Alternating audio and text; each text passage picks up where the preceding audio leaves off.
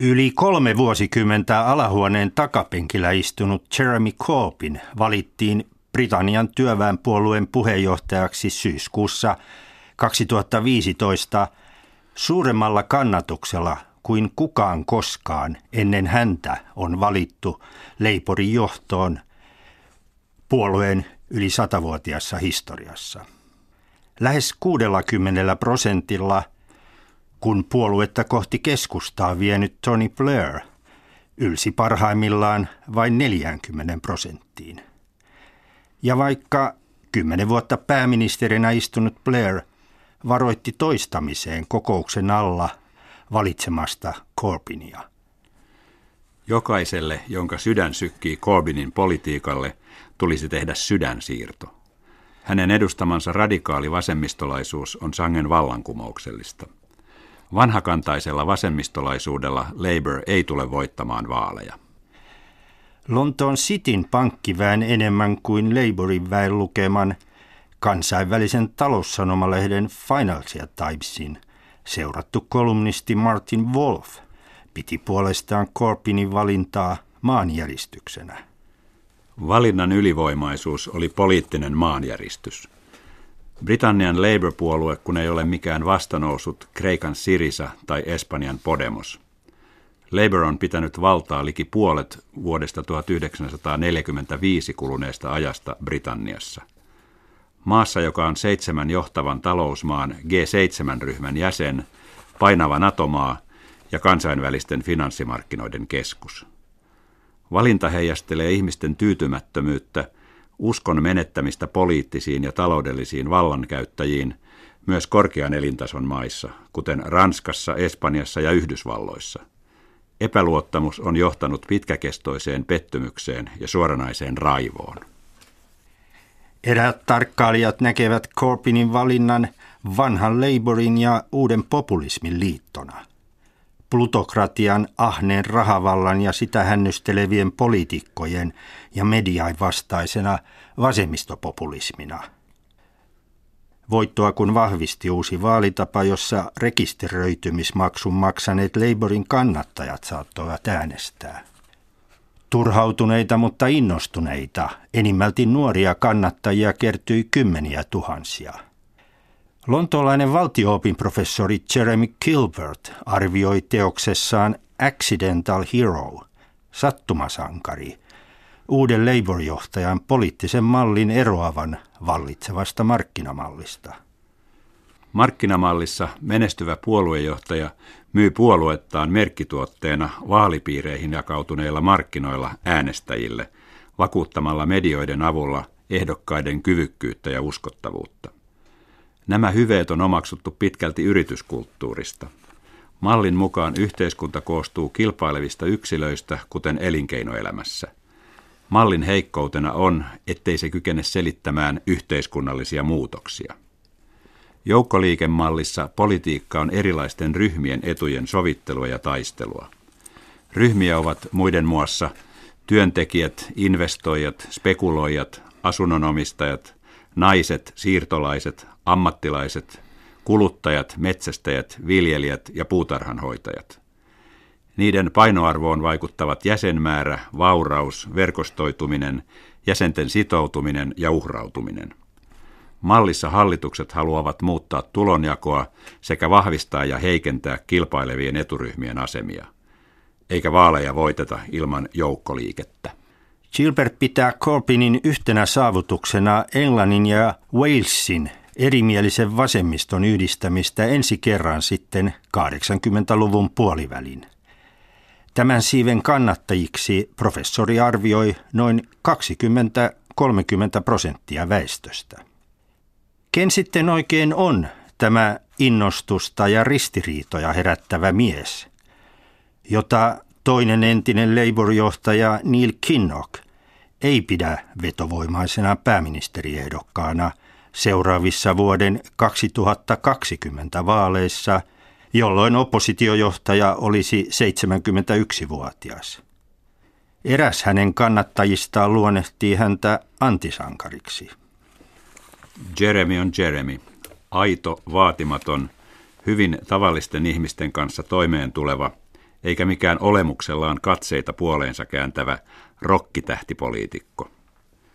Kun televisiossa keskusteltiin kerran alahuoneen tavoista, konservatiivi soimasi eräitä Labourin edustajia sopimattomasta pukeutumisesta. Corbyn vastasi, alahuone ei ole muotinäytös eikä herrasmies- tai pankkiiriklubi, vaan kansalaisia edustavien kokouspaikka. Keskiluokkaiseen bohemiperheeseen 1949 syntyneen Corbinin insinööri-isä ja matematiikan opettaja äiti tukivat Espanjan tasavaltaa ja olivat rauhanaktivisteja, kuten Jeremy poikansa tänään. Lontoon teknisessä koulussa opintonsa keskeyttänyt Corbin näki nuorena, mitä köyhyys on, toimiessaan pari vuotta vapaaehtoistyössä Jamaikalla – Kolmannessa liitossaan reilun kaupan kahviyrittäjän meksikolaissiirtolaisen Laura Alvarezin kanssa elävällä politiikolla on edellisestä liitostaan siileläisjuurisen puolisonsa kanssa kolme poikaa. Ura urkeni julkisten alojen työntekijäliiton toimitsijana. Ensi kerran Lontoon pohjoisesta vaalipiiristä kansanedustajaksi 1983 valittu Corbyn – on nuuka, lasiin sylkevä, omaa autoa omistamaton, usein pyörällä arkeaan ja sitä pakoon polkeva vekaani. Vuoden 2009 kuluskandaalin yhteydessä kävi ilmi Corpinin käyttäneen 650 alahuoneeseen valituista vähiten kulukorvauksia – Politiikkona häntä luonnehditaan enemmän järjestöissä ja liikkeissä toimivaksi työhevoseksi kuin ajattelijaksi. Vastustajat ovat pitäneet häntä jopa uhkana maan turvallisuudelle, taloudelle ja perheillekin, kuten konservatiivien oikeusministeri Michael Cove tiivisti.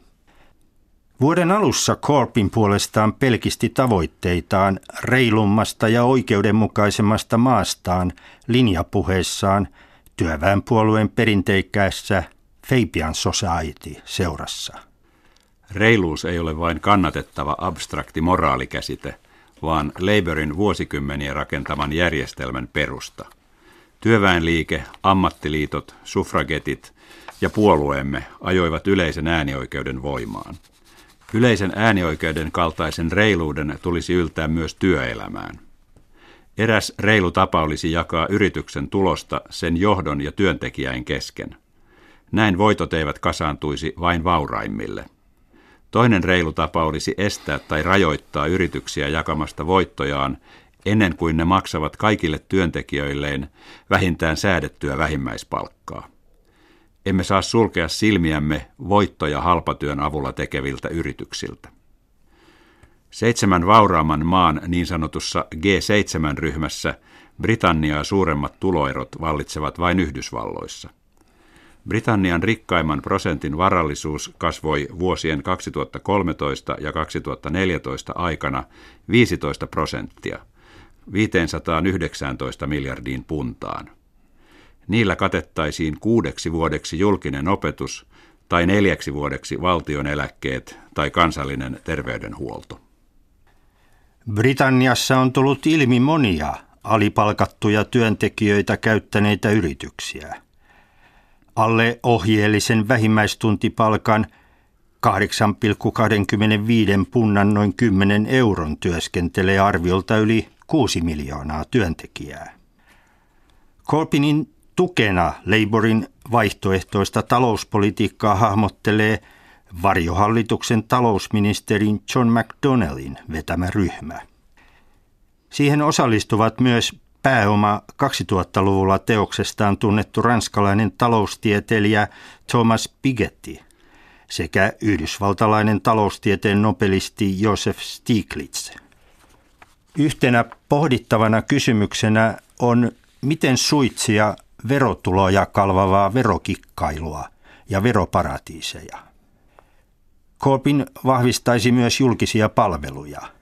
Ennen muita Labourin lempilasta sen hallituskaudella vuonna 1948 perustettua nykyisin yhden miljoonan 600 000 työntekijän kansallista terveyshuoltoa. Hän myös kansallistaisi uudelleen monia yksityistettyjä palveluja, kuten rautatiet, energiajakelua sekä Royal Bank of Scotlandin. Talouskuri on vauraimman ja vaikutusvaltaisimman luokan poliittinen hanke. Hankkeella heikennetään vuoden 1945 jälkeen luotua hyvinvointivaltiota sekä yhteiskuntasopimusta, jossa etuja ja palveluja tarjoavalla valtiolla on ollut keskeinen asema eriarvoisuuksien vähentämisessä.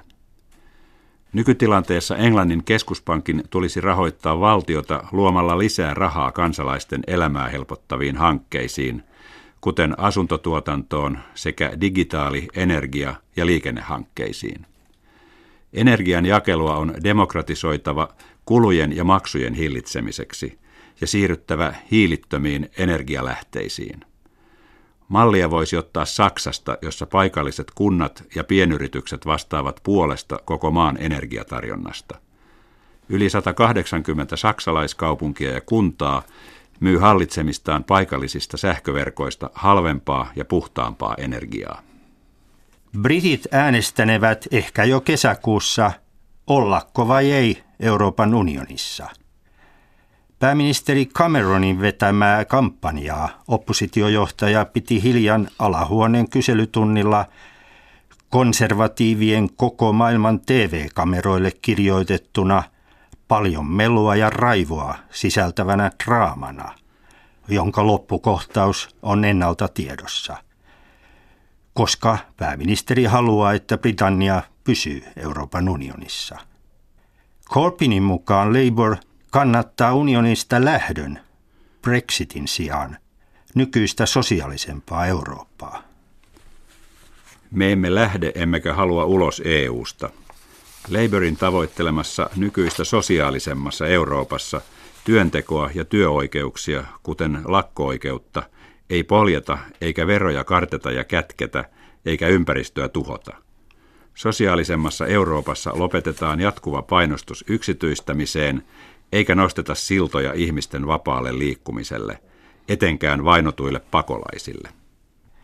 Monissa järjestöissä, etenkin omassa vaalipiirissään toimiva Jeremy Corbyn, oli perustamassa kuluvan vuosituhannen alussa Britannian sotaretkiä Irakiin vastustavaa – Stop the War Coalition liikettä. Hän toimi yhä sen puhemiehistössä. Oppositiojohtajana hän on ehtinyt vastustaa Britannian hallituksen vuoden 2015 lopulla läpiajamia ilmaiskuja Irakissa Isiksen kohteisiin. NATOon nyreästi suhtautuva rauhanaktivisti tunnustaa järjestön realiteettina, mutta rajoittaisi sen nykyistä asemaa Euroopassa.